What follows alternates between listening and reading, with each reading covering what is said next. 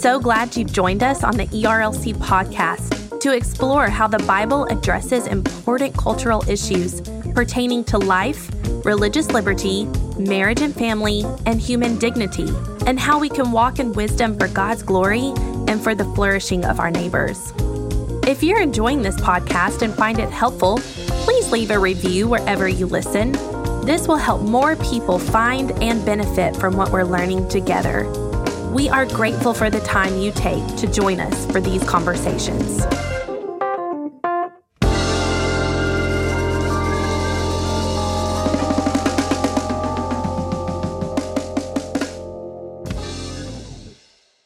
You're listening to the ERLC podcast. There you go. You know that's probably making the intro. Gary can always use a little pirate. Uh, I mean, you may have just busted his studio speakers. I don't know. I think oh, so. that's right. I forgot. Gary's ears are bleeding now, and we all have to say mea culpa, mea culpa. Right. Hello, and welcome back to this week's episode of the ERLC podcast, where every week we're talking about our work here at the ERLC and focusing on what Christians need to know about the things going on in the world. I'm Josh Wester, and with me on the podcast today, as always, are my co hosts, Lindsay Nicolet. Hello, everybody. And Brent Leatherwood. Top of the morning to you, folks. Man, we're excited about another week of podcasting. It's going to be a good episode. And later in the show, we're excited to talk to a special guest, uh, Dana McCain. And so we can get into it, Lindsay, tell us what the ERLC has been talking about this week. I just have to start off by saying, you know, Brent, this podcast doesn't drop at the top of the morning. Maybe it's somebody's top of the morning. It's five o'clock in the morning somewhere. Crickets. I don't know. Let's calculate that and see. Anyway, moving on to uh, what's happening at erlc.com this week. So, hold on before we, we, get there, Lindsay. I've just got to tell you, this reminds me of a West Wing episode, and I think you would want to know that because oh. there's this time where they're really frustrated because they're trying to figure out what time it is on Mars, and it's not lining up with the time like that that is there. And it said Mars has its own time zone. Yes, Mar- Mars has its own time. So anyway, it's five o'clock, maybe on Mars. It's five o'clock, maybe on Mars. And I'll never know because I'm never going to try to go to Mars, especially after watching Away. Uh, okay, everybody, back to some substantive content here. We uh, have kicked off a primer series that we're really excited about at erlc.com to help all of us uh, better grasp Christian ethics from a variety of different topics. But kicking us off is our very own Russell Moore, the president of the ERLC with an article titled, What is the Basis for Christian Ethics? And after describing how Jesus calls himself the way, the truth, and the life, uh, Dr. Moore says this. Christian ethics are the overflow of a way connected to the way, of truths anchored in the truth, of a life rooted in the life. Christian ethics can include complicated philosophical and existential reflections about the most complex of personal or social dilemmas, but at its heart, Christian ethics is about hearing the voice of Jesus, maybe around a campfire. Like he did with the disciples, saying what he has said to us from the beginning come, follow me. And I just love how he he simplifies that that Christian ethics are not abstract, but they are found in a person. Yeah, I can't think of a better way to kick off this primer series. And for those of you who are, you know, you didn't out this article yet. I would just say uh, what we're trying to do here. This was the brainchild of Jason Thacker, and the goal is we're going to be releasing a series of articles related to Christian ethics, and each one is going to be based around a book uh, that you can read as kind of a primer to introduce yourself to whatever this discipline or field of ethics is. And so uh, there's going to be a number of articles coming out in the series, and I'm really excited about. But this this article from Dr. Moore, what is the basis for Christian ethics, is really just a framing article. So if you're totally unfamiliar with what Christian ethics even is, this is a good place for you to go to get that kind of baseline. Yeah, and the books, the goal of the the books that are shared is that they are uh, smaller books. They're not big tomes, lengthy tomes.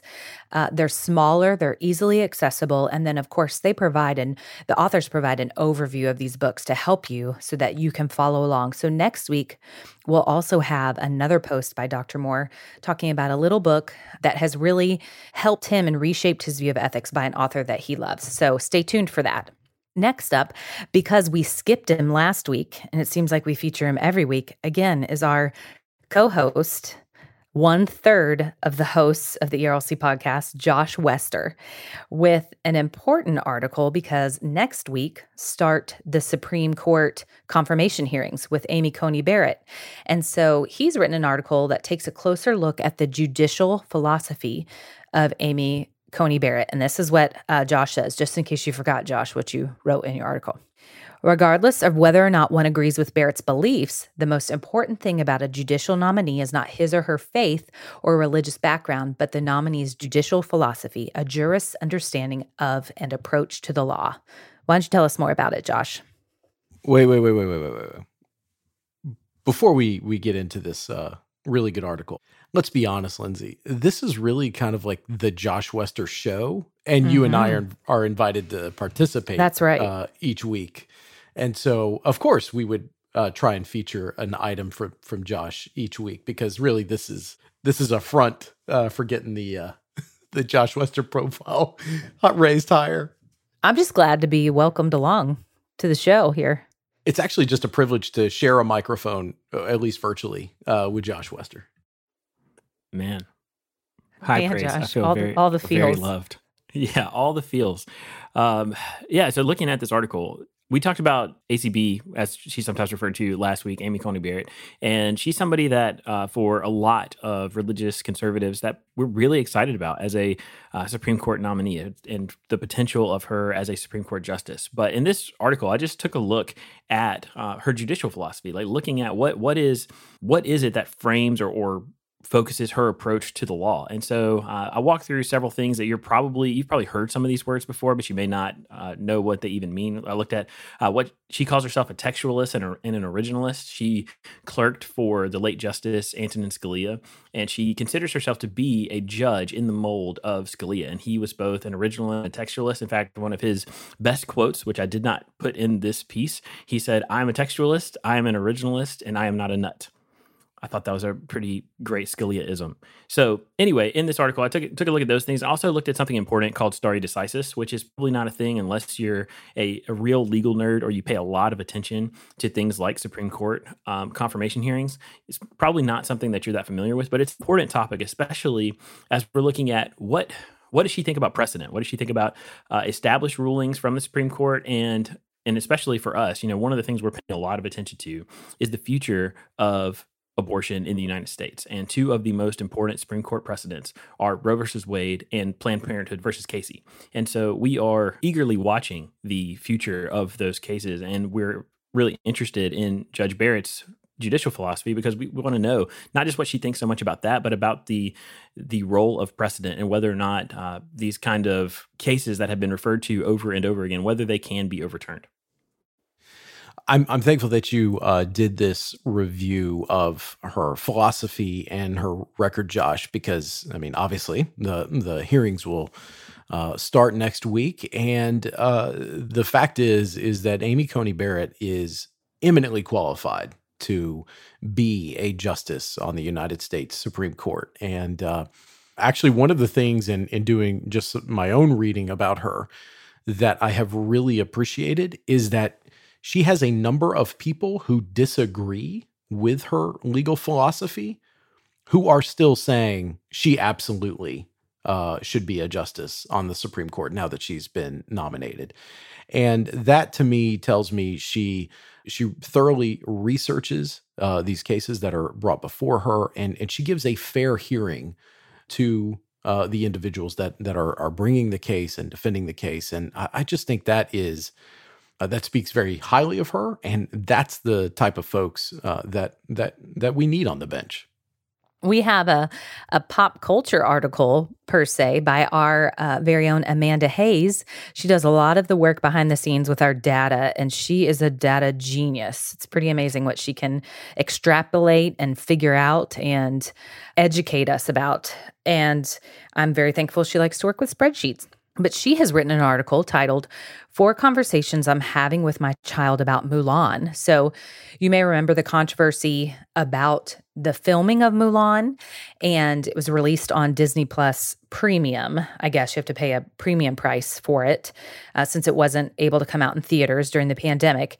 But it was, uh, a lot of it was filmed in the region where the Uyghur Muslims are being persecuted. And at the end of uh, the film, when the credits were rolling, uh, the filmmakers thanked the Chinese Communist Party and a lot of people that are complicit in uh, the Uyghurs' plight.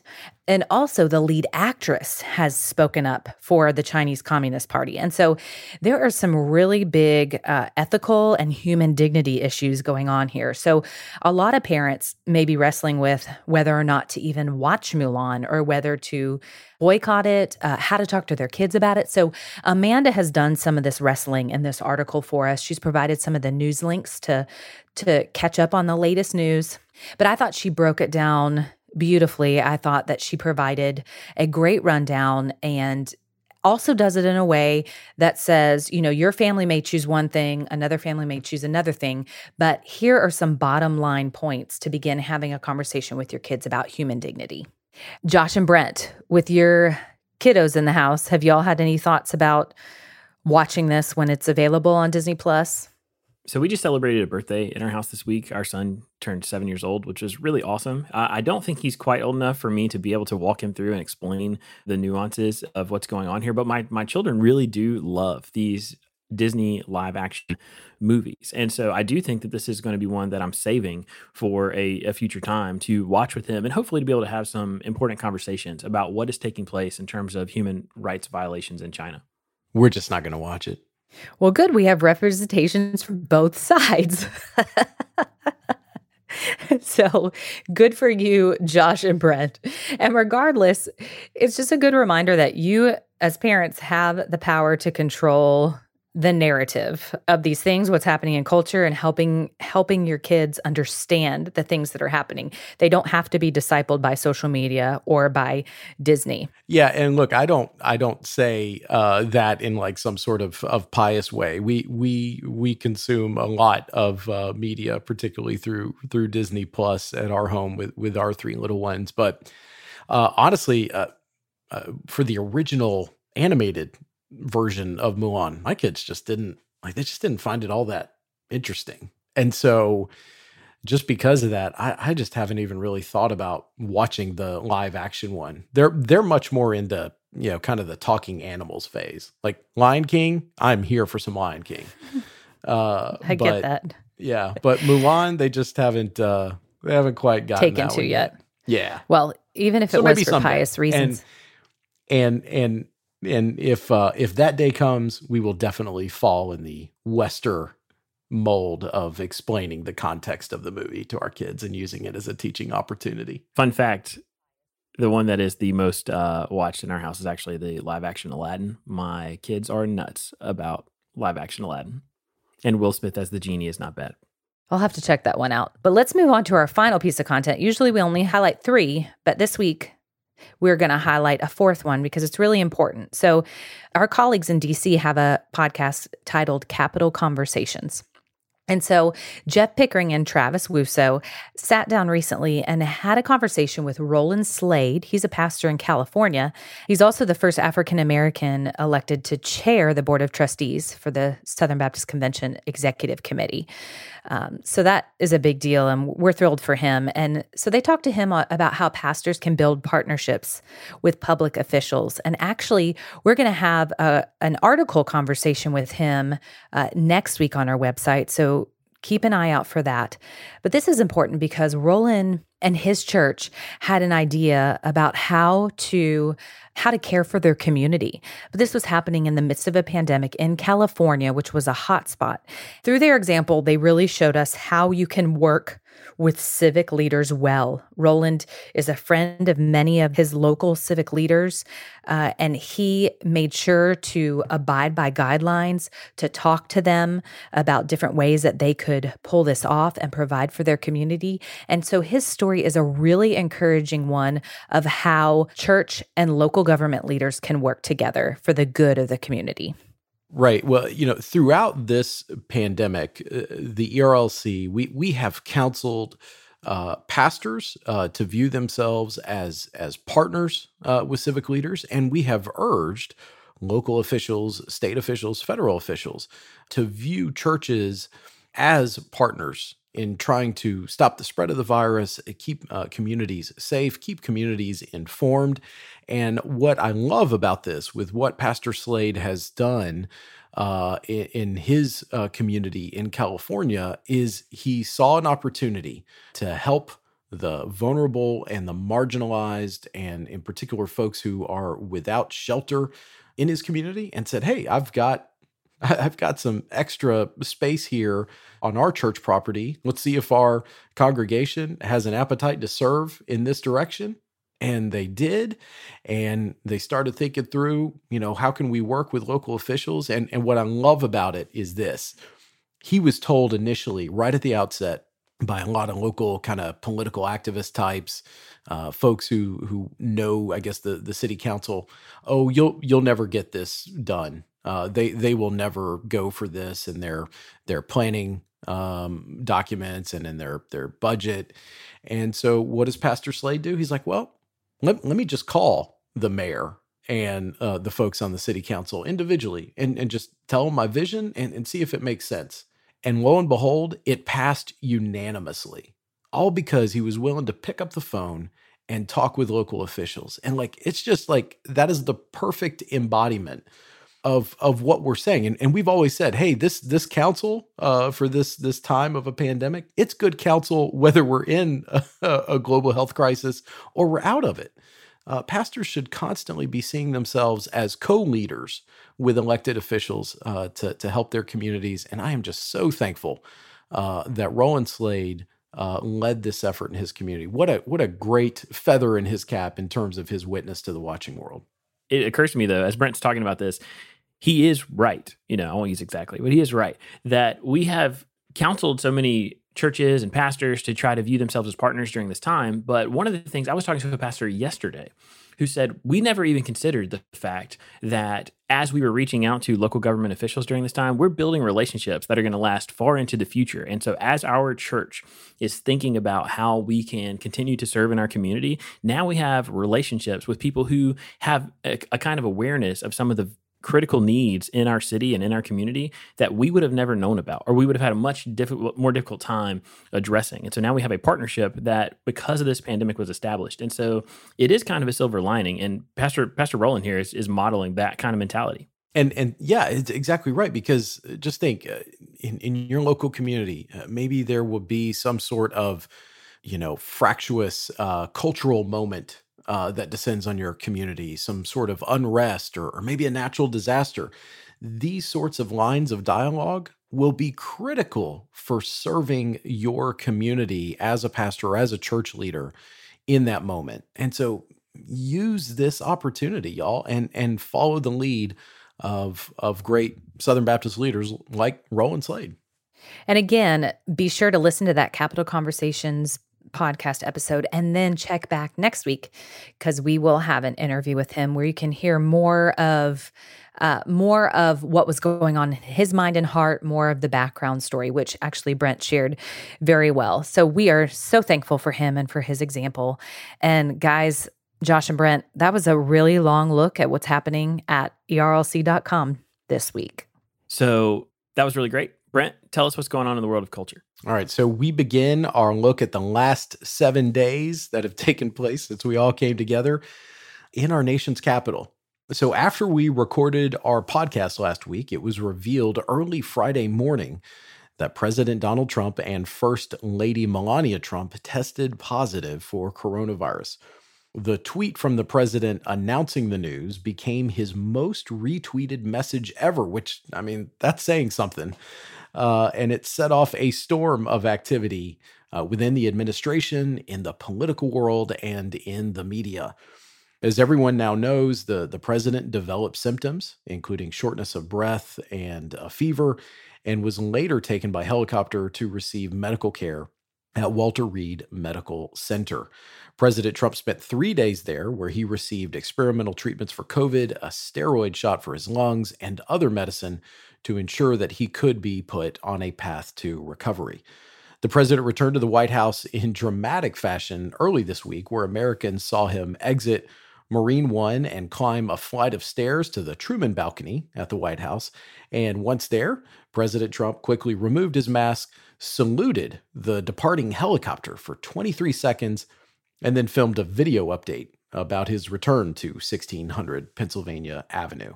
For the next couple days, the president remained isolated in the residence portion of the White House before he returned to work in the Oval Office. It was uh, unclear exactly how staff were able to interact with the president, given no one is is really sure about the the status of, of the virus itself. But we were told that uh, multiple folks uh, were wearing uh, personal protective equipment. Uh, so, sure, that's being followed.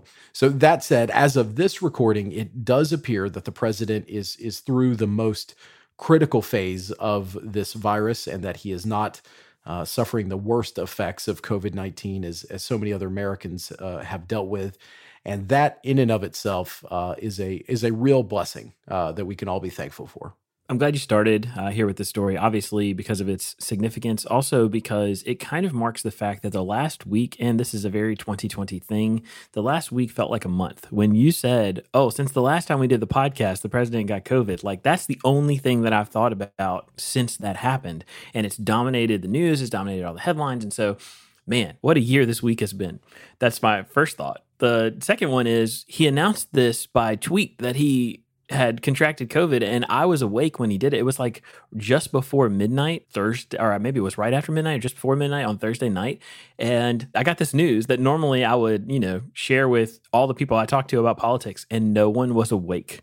And so I just kind of had to deal with it, you know, just just hold it. And so we've been watching this. Obviously, prayed for the president. It's a scary thing to see uh, the commander in chief be taken down by an illness and not sure which which way you know things might turn out. It it reminds me of there were soldiers fighting in World War II when they found out that the president had died. It's not you know it, it's not unprecedented for presidents to die in office, but it is a you know the president's health matters to the state and security of the nation and so this was something that we were watching very closely yeah for this disease in particular the the president is in a high risk category due to his his age and so i think everybody was was rightfully on edge when we learned the news about this. Well, it certainly remained to be seen, and I guess still does, how he responded to the virus. And I'm very thankful that he and Melania have responded well. They seem to be recovering, but it was a reminder that this pandemic is not over. and that uh, the coronavirus is real, that it's mysterious in the way that it travels a lot of times, in the sense that you're not sure who's carrying it or when it's going to strike. So I know people are, again, we've talked about this so often. I know, I know people are really weary of it. I'm weary of it. Um, I'm willing to let down my guard in some respects but it it actually still is a real thing that's affecting real people and that's what it was a reminder of for me I think one other thing to point out before we move on is just the fact that with the death of Justice Ginsburg several weeks ago, and then with the announcement that President Trump had contracted COVID, I think that uh, one of my observations was just that a lot of people I saw posting things in their initial reactions that later went on to either delete those things or retract those statements uh, because it kind of showed that sometimes politics can override people's humanity, and you forget that we're supposed to we're, we're supposed to care and value other people as human beings before we see them as some kind of political champion or opposition. And so this is, you know, it, it, was a reminder for a lot of us to not lose sight of the fact that each one of us are human beings. And as Christians, we believe that every person is made in the image of God. And so even for those people that we have, you know, the strongest of disagreements with, we always want to see them uh, and see their humanity and value them as people before we get into any kind of, you know, political judgments or pontifications.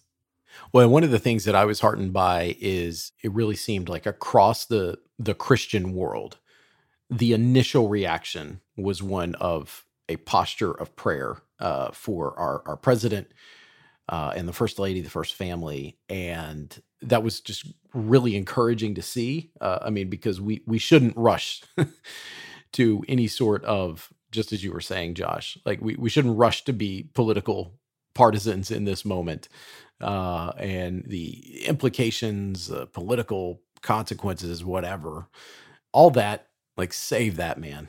we just need to come together and make sure that this country that has endured a lot uh, in in this this uh, this crazy year, we don't need anything uh, like remotely could could have potentially happened. And so, uh, I would say that was heartening to see, and uh, we should we should maintain that uh, both for the the president, first lady.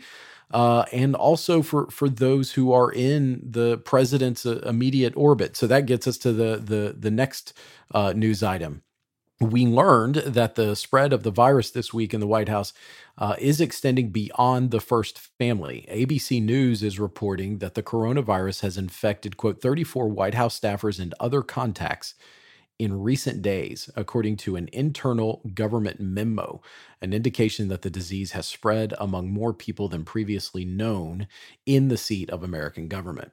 The memo was dated Wednesday and obtained by ABC News. The memo was distributed among senior leadership at FEMA, a branch of the Department of Homeland Security and the agency responsible for managing and continuing the national response to the public health crisis. Among those who are sick, White House Press Secretary uh, Kayleigh McEnany, uh, Stephen Miller, White House advisor, and even one of the military aides who is responsible for carrying the, the nuclear football. And speaking of the military, the entire Joint Chiefs of Staff, who represent the heads of the military branches, uh, were forced to go into quarantine this week because of their exposure at the White House. Uh, thankfully, none of them have have tested positive uh, at this time. But you know, it goes back to what you were saying, Lindsay. This virus it it spreads and it affects people in such unique individual ways. I mean, I, I know we know in the macro level, uh, you know, flu-like symptoms, et cetera, but it does seem to just affect people very differently in a case by case basis. It truly is wild in the news. And it makes me think of Josh, you said it earlier, but you know, a thousand years is as a day to the Lord, and one day feels like a thousand years right now during our our uh, time here in space and history.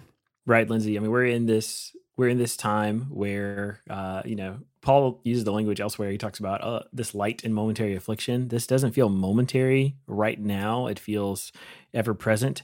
And I think the you know the White House coronavirus outbreak is probably one of those things that for a lot of us who are tempted to move on uh, or to forget that this is a thing that we have to contend with, it, it, brought that right back into the front of our consciousness. I mean, the thing that was uh, the most nightmarish to me thinking about the entire joint chiefs of staff being in quarantine like that is it's more than surreal it's it's just kind of frightening i mean who could have imagined scenario where we would have told you know where we would have said that all of the heads uh, of these military branches would be isolating and in quarantine because of an exposure to a virus i mean that is you know that that is a narrative or plot line that is really scary. It feels less like The West Wing to me, and maybe something out of House of Cards or something like that. But it is it's where we are right now. And God willing, there is light at the end of the tunnel. I would say if somebody had put together a movie script uh, about this year, I think it would have been rejected as being just too crazy. Honestly, absolutely too ludicrous. And it's as, like a horror movie that turns funny because it's not scary. It's it's just awful. Right. One of the things that I've appreciated on on social media is is some of these kind of memes going around about like you know history majors in the future there was like a conversation with you know their uh, you know doctoral advisor. Well, you know, I'm I'm really planning to focus on uh, the time period of uh, October uh, first to October eighth, uh, 2020. And the doctoral advisor said, "Yeah, that, that really feels pretty broad. Um, you know, I'm gonna need you to, narrow know, that down. Yeah, and he's like, well, okay, my emphasis is really on the the two hours around the president's tweet. I, I mean, because it just seems like." It seems like so much news is happening on a sometimes hour by hour basis. I'm not even sure that we as news consumers are really able to absorb the the gravity of all these major earth moving events. No, and we won't be until years in the future when we see the the true effect that they've had on our society. That's right. We're just well, along so we for ta- the ride right now. We are. We are just along for the ride. That's exactly right. Uh, scream inside your heart. Um, so, we talked a little bit about transmission. This was noteworthy. This week, the CDC acknowledges that coronavirus can spread via airborne transmission. That that was the actual headline this week from NPR. Why is that noteworthy? Well, because as they report, for months many experts who study the air airborne transmission of viruses have been warning that the coronavirus can spread through the air. Last month, many experts cheered when the Center for Disease Control seemed to address the issue, posting an update that suggested that aerosols are tiny airborne particles expelled from a person's mouth when they speak, sing, sneeze, or breathe, might be among the most common ways that the coronavirus is spreading. But the agency took down that guidance a few days later, saying it was a draft proposal uh, that was posted to its website in error. But now the guidance is back. And honestly, I, am thankful for that because it's seemingly reflective uh, of what most people suspect about how the virus is, is transmitted, which is uh, why Q Lindsay here wear a mask and wash your hands and uh, and and stay at a safe distance from others. So, needless to say, this has been an eventful uh, last seven days in Washington D.C. Very good, my little Padawan. that's a that's a Star Wars reference. I, I'm sure that members of our audience really appreciate you throwing that in there. I'm sure they would have picked up on that. Hey, that was my that was my lunchroom last week. Was talking about Star Wars, so I'm I'm really there for that. So she doesn't do the the lunchroom about you know Supreme Court history, but she'll do the one about Star Wars. I see what you're up to, Lindsay. Mm-hmm. All right, mm-hmm. this week also we saw a debate between the candidates for vice president. That's right, current Vice President Mike Pence squared off against U.S. Senator Kamala Harris, the Democratic nominee for VP. Over the course of 90 minutes, the two candidates went back and forth about topics ranging from the U.S. response to coronavirus, the economy, taxes, and even the peaceful transition of power. Honestly, I thought the highlight was the final question, which came from a young student in Utah. Uh, she asked essentially if y'all can't get along as leaders, how are we supposed to? But I was encouraged uh, that both candidates, uh, I think, did a good job of ending uh, the event on a high note by answering that question and uh, reaffirming that uh, America, we can we can get back to to better days, which is exactly what this country needs right now. It was an incredibly civil debate, and honestly, it was a welcome relief from the debacle we saw the week before. And honestly, you know, I, I, saw some people saying, yeah, it's civil, but look, they, they seem to have contempt for each other. There seems to be like subtext everything they're saying. You know, you can tell that there's this kind of d- just deep seated uh, disagreement between the two candidates. And what I what I wanted to say in response is, of course there is. Like they have deep disagreements about important and fundamental issues that shape not only the trajectory of our country, but but affect the way that real people live their lives when we talk about civility, we're not at all advocating that people don't have strong opinions or not to care deeply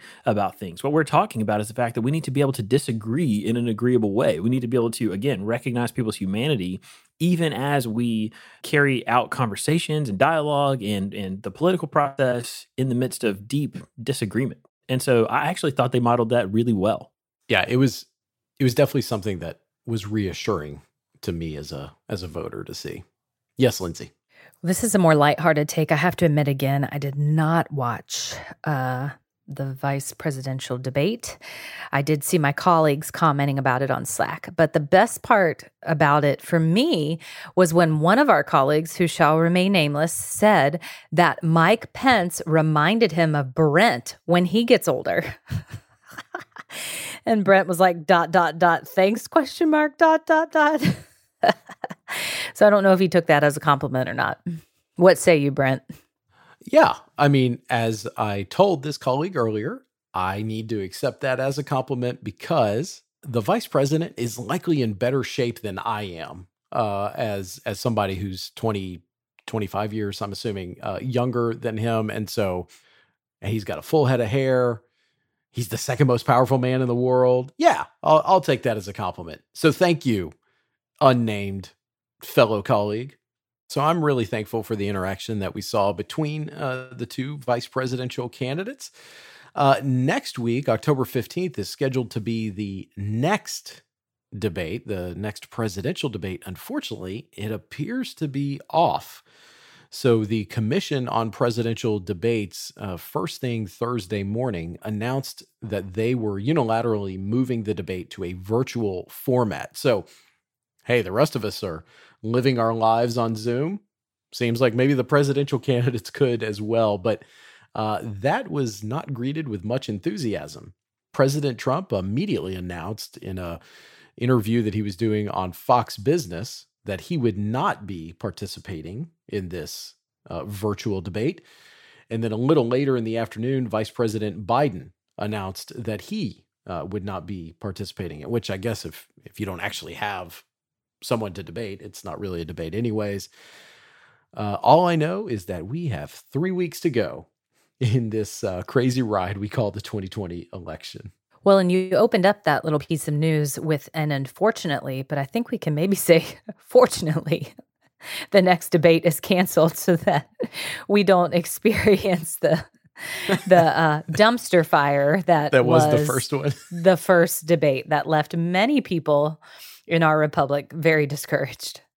Yeah, that's true. I mean, look, I'm a I'm a political nerd, no doubt. Uh, I, my expectations were probably a little bit higher because it was going to be in a town hall format in front of you know living individuals where they they actually got to ask uh, uh questions uh, to the the candidates, and and so I just man, I I hate that we're missing that. But yes, if it was going to descend into the madness that was the the first debate, then that really doesn't benefit much of anyone.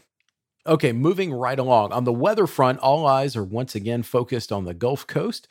That's right, yet another hurricane is bearing down on Louisiana. Hurricane Delta is predicted to make landfall sometime on Friday this week, which will make it, gosh, I can't believe this, it will make it the sixth hurricane uh, to hit the Pelican State in 2020. The Weather Channel is reporting that Hurricane Delta is strengthening in the Gulf of Mexico as it heads for a Friday landfall with life threatening storm surge, damaging winds, and rainfall, flooding from Louisiana and East Texas to Mississippi. USA Today noted that the storm first landed earlier this week in the Yucatan Peninsula, bringing strong winds, storm surge, and coastal flooding to Cancun. It's not good.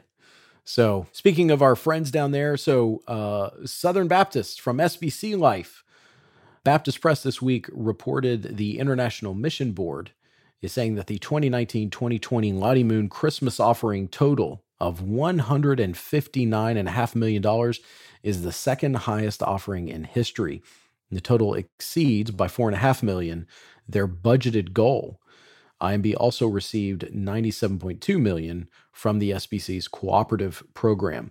IMB President Paul Chitwood said, quote, I'm thrilled to report that the Lottie offering is growing again. And a growing Lottie offering means that more lost people, not fewer, will hear the gospel and be saved. And that is something uh, to really champion. I am I, am so grateful for the work that our friends uh, at the IMB do, and uh, I'm so grateful for Southern Baptists whose faithful giving propelled the Lottie Moon Christmas offering to to this total. That's a real uh, thing to celebrate it is a thing to celebrate. And it is, as Southern Baptists, the thing that brings us all together is international missions. Like that is the heartbeat of the Southern Baptist Convention. It is why uh, Baptist churches that are all autonomous come together to partner. That's the primary emphasis is to take the gospel to the nations, into all the world.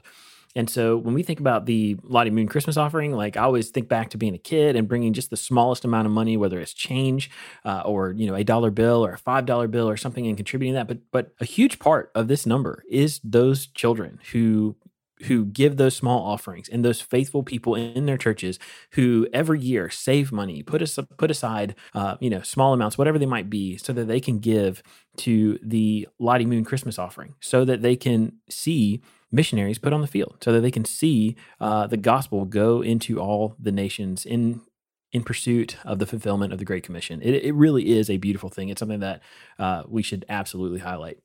And finally, this week, we look at a new development from the Outback.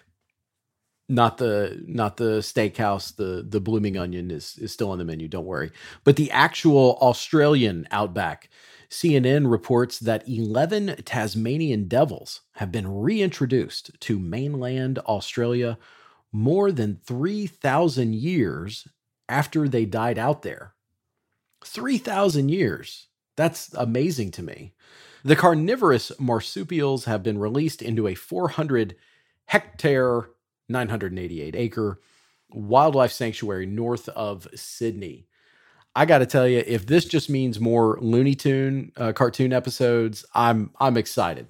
Yeah, I took a look at this article because our colleague Alex, actually Ward, he likes these weird animal articles. And so I thought he would be happy to know that Tasmanian devils uh, are being reintroduced to Australia. And of course, true to form, Alex, who is so smart, had them confused with Tasmanian tiger devils or something like that because who's heard of those? Alex has. But Brent, the most important thing in this segment for me about you is do you write your own dad jokes? Because that was a dad joke if I ever heard one at the beginning of this. yeah. I mean, segment. I was I was doing my my best uh, Dan Darling impersonation. Nice. I just do it without the sweater vest. That's right. I just wonder how many people are going to be surprised to know that Tasmanian devils are real because, you know, it was only a couple years ago when I realized that it actually is a real thing. Not to mention, carnivorous marsupials is, well, that's a phrase and a mouthful that I plan to try to, you know, work into my vocabulary. It'd be a great band name. That's right. Carniv- right, so- carnivorous marsupial. Lindsay, Josh, that's your look at this week in culture.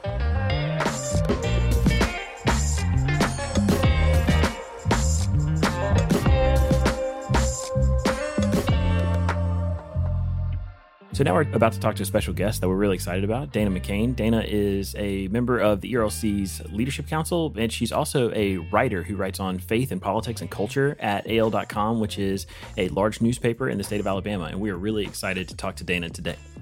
Dana, thanks so much for joining us today. And as we're getting started with the podcast, would you tell us a little bit about yourself and what you do? And while you're at it, could you tell us one thing that God is teaching you in this season of life? Yeah, so thanks for having me on. I am a columnist and I write in the areas of faith, culture, and politics in no particular order. I have a column that runs weekly in Alabama, primarily on AL.com, and then in three of the flagship newspapers in the state the Huntsville Times, the Birmingham News, and the Mobile Press Register.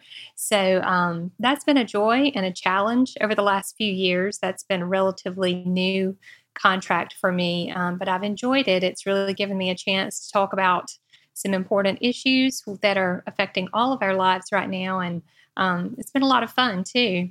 Um, in terms of what God is teaching me in this season of life, I can say without reservation is that uh, He's teaching me my total dependence on Him.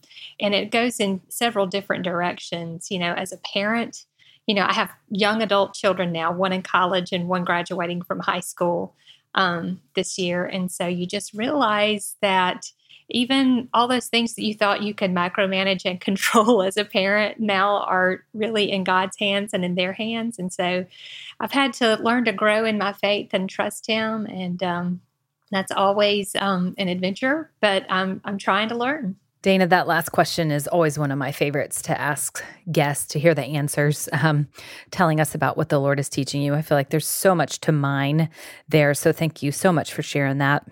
So given given your profession, this next question might be easy for you. So this podcast focuses on Christians and culture.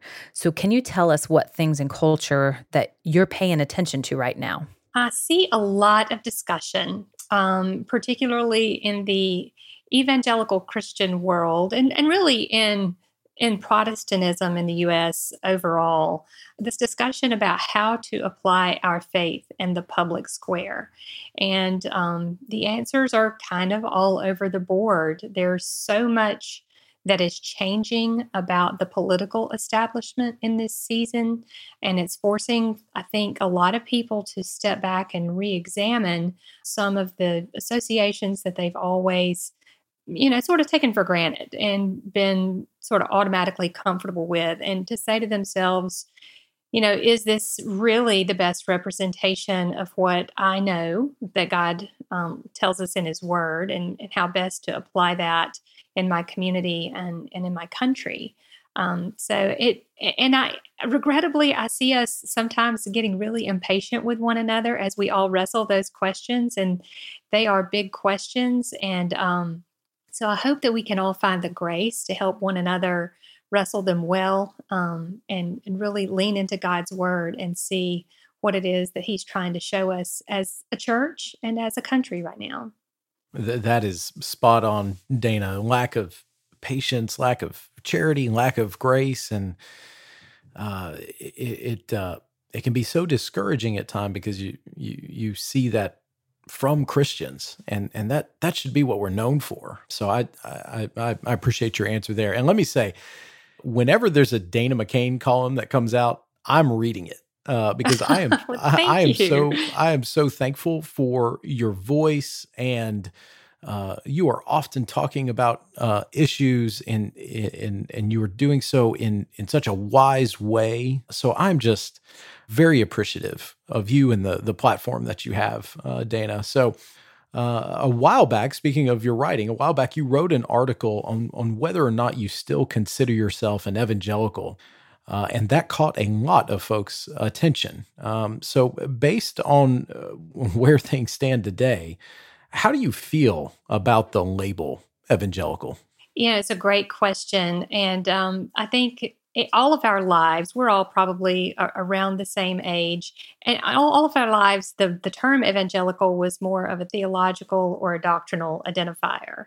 And I would say that in 2020, in the American lexicon, it is almost purely a political identifier. And that is where I get really uncomfortable with it in terms of how we define evangelical, you know, theologically, I, I'm completely comfortable with it because my conservative theology has not changed at all over the course of my adult life. Um, I still believe fully that you know our highest calling is to love the Lord and to live out the Great Commission, and I think that is the essence of what it has always meant to be an evangelical. Um, but somewhere along the way, our association with certain political causes has has muddied up the distinction between um, what are the spiritual pillars of that label and what are the political or worldly pillars of that label. And so I have a love hate relationship with it, quite honestly. You know, in terms of the purely spiritual or biblical, I I would proudly tell anyone I'm an evangelical. When it's used in the political context, I pump the brakes a little bit because um, I'm uncomfortable with the commingling of those two things to the extent that it goes on today. You already mentioned this, but you write about faith, culture, and politics for AL.com. And you've also covered um, some of this in your answers, but if you could just go a little bit more in depth, how do you balance your faith with your writing when you know you're speaking to such a broad audience? You know, that is one of the hardest aspects of every column I sit down to write because for much of my adult life, I have, you know, taught Bible classes and both in parachurch settings and in my church. And so I'm used to speaking the language of scripture by way of, you know, explaining anything. You know, I, I constantly will point people back to scripture. Uh, but when you're talking to an audience that is not necessarily all Christian, let alone you know, Protestant and evangelical, I have to sort of gauge how how quickly I can bring them along with me and what I want them to see about, you know, the ultimate truths that I think I would like for my readers to be aware of um, about who God is and and what He calls us to in this life and how we can best respond to that. So um, I do. I I I sometimes will send a column to a friend who is at least even of a different denomination than I am and say, Do you think people will track with this? Or, or is this way too Sunday school for the Sunday paper? and uh, sometimes they'll say, No, that's that's fine. And sometimes they'll say, like, yeah, if you didn't grow up in church world, this is this is a lot to chew and swallow. And so I, I do try to be mindful of that because I don't want to you know, swing for the f- fences and and miss people. I want to um, put the hay down where the goats can get it, as my daddy would say. and so the goats are all over the place, and and I'm trying to keep as many of them drawn in as I can. So, but yeah, it's it's a challenge every time I sit down to write. All right, in this uh, this final question, uh, we want to ask you about this polarized partisan season we're in. Uh, so you know we're we're here at the precipice of uh, the general election. And what advice do you have for Christians and pastors as we enter this phase? How how should churches be getting to a place of fellowship and unity and and civility uh, in in this moment? You know, I think there are two fundamentals that will keep us in the right mindset and our hearts softened to one another so that we are able to do those things you just mentioned. The first is to keep an eternal perspective on these things. Um, we live in a culture and a media culture that thrives on grabbing our attention. That's what their business model depends on. And how do you grab folks' attention? You scare them or you make them mad. And so we're constantly absorbing media content that gins us up on the inside and manifests fear and anxiety and um, hard feelings toward those who feel differently than we do. But if we have an eternal perspective and we know that this is not our home, this this is where God has chosen for us to labor for this season, but it's not our home, and so we can rest in the fact that um, the kingdom of God is is going to go on, and His His purposes are going to be fulfilled, and His will is going to be done. We have only to be obedient. The second thing that I would say is that we've got to lean into our understanding of God's sovereignty.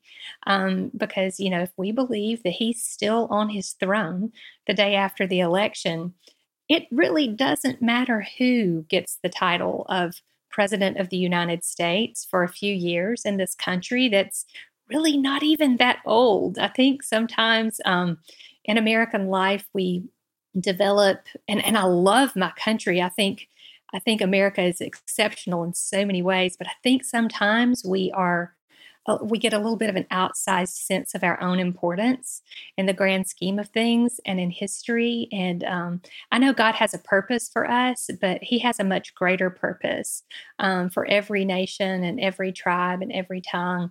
Um, so I, I'm called to be obedient. I'm not called to fix it all today. That's in God's hands. So if we all approach it in that way, we can take the pressure off of one another and and reduce the tension in those places where we might have slightly different ideas. And we can love one another well as we sort of seek common ground and and try to advance the ball in the way that we think the lord would have us to do well, Dana, I just want to say thanks so much uh, for taking the time to join us today. We like I'll just echo what Brent said. We love uh, your public commentary on all things faith, life, and culture. I'm immensely uh, grateful for what you shared there, just about how to, as a Christian, navigate this political moment by taking the long view, trusting in the Lord, uh, and and having confidence that He is the one who has His hand steering the course of history, uh, and and that we can we can rest in that. So uh, we just want to thank you for your for your voice. Thank you for uh, your uh, collaboration with us at the ERLC, and we are really grateful you took the time to join us today. Oh, it was a pleasure, guys. Thanks so much for having me on. So now it's time for the lunchroom, where every week we tell you about the things we've been talking about with one another. Lindsay, you're up first this week, so tell us what's on mind. So I haven't shared an article in a while. Um, mainly just because I spend a lot of time reading articles for my job. So, a lot of other extemporaneous articles, uh, you like that word, do not uh, jump out to me sometimes, but this one really did. And is written by a former special advisor for religious minorities at the U.S. Department of State. He served in both the Obama and Trump administrations. So, anyway, a guy who who knows his stuff. But the title of this article is "Coronavirus Church Closures Are Not Persecution," and then the subtitle: uh, "Restrictions on worship are unsettling and in some cases illegal, but American Christians must protect the intensity and veracity of the term." And this is something I've not been using those words, but that is something that has gripped my heart this whole time because, yes, there have been some religious liberty issues that we have talked about and that we have tried to cover. And we are very committed to protecting the religious liberty of the people in the United States of America. But by and large, what we've been seeing throughout this coronavirus pandemic uh, is not persecution. It's temporary. It's not going to last uh, forever. Uh, it's for the greater good, for the public health, and and this gentleman just talks about real persecution that is happening to our brothers and sisters around the world.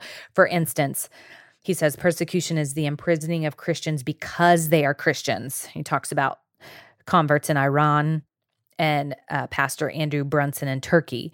Persecution is a sudden closing of or commando like police raids upon your church, as in the Soviet Union. He goes on to give some more examples. The bulldozing of churches to the ground, as in China and Sudan. So, so when we look at this, it's it's a sobering look at even though we are facing some trials and we're facing a situation in the American church that we've not known before and that we're learning how to navigate. And thankfully, we have examples like Pastor Rolland Slade showing us how to navigate the best we can. Also, Capitol Hill Baptist Church. We're not truly under persecution. And we need to remember uh, our brothers and sisters around the world who are. That's a really good word, Lindsay. One of the things that we have spent a lot of time talking about since the onset of the pandemic in the United States was what, what persecution looks like in the church.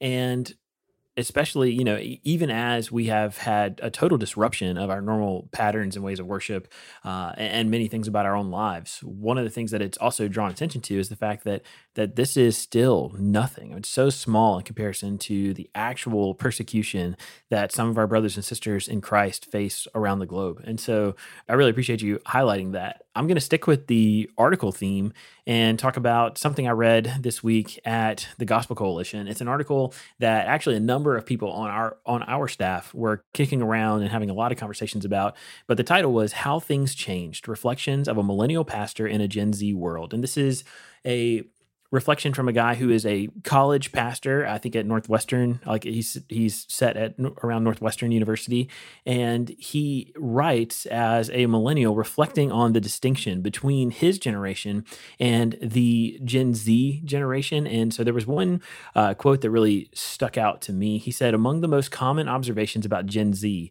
is an alleged fragility." They are said to lack grit and resilience, to be weak in the face of trial and unprepared for adulthood.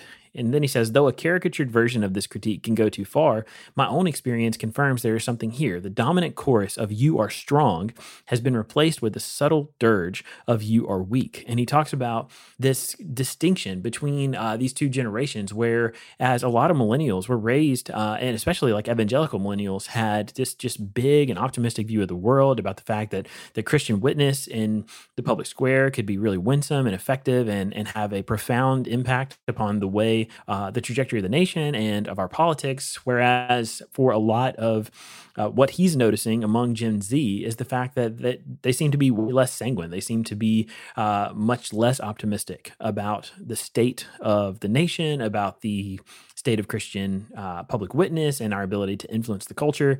And so this is actually a really, really good uh, article that tracks along what he he calls this, you know, you are strong versus you are weak uh, distinction. And so I would definitely commend that to you. Well, ordinarily I would be coming with some sort of of resource, but my thing I'm bringing to the lunchroom is more uh, of an experience. Uh, so I was able to uh, take a few days off uh, over the last uh, week and just just kind of get away with my wife. And that would be what I would offer as a reminder to folks in our audience. Uh, in the midst of all this craziness we see around us, in the midst of uh, this uh, pandemic, don't forget to take some time to just sit back and take a deep breath and unplug and get away from the the day to day stuff that we all have to deal with uh, because you need it for your soul. So that is what I would commend to our faithful, loyal listening audience. So that's it for the show this week. But just as a reminder, you can find links to all the things we talked about today in the show notes. And if you like the podcast, uh, please consider helping us spread the word by sharing the episode on social media or going into your podcast app and leaving us a rating or a brief review. But for Lindsay and Brent and myself, we want to say thanks so much for listening, and we will be back next week with more content.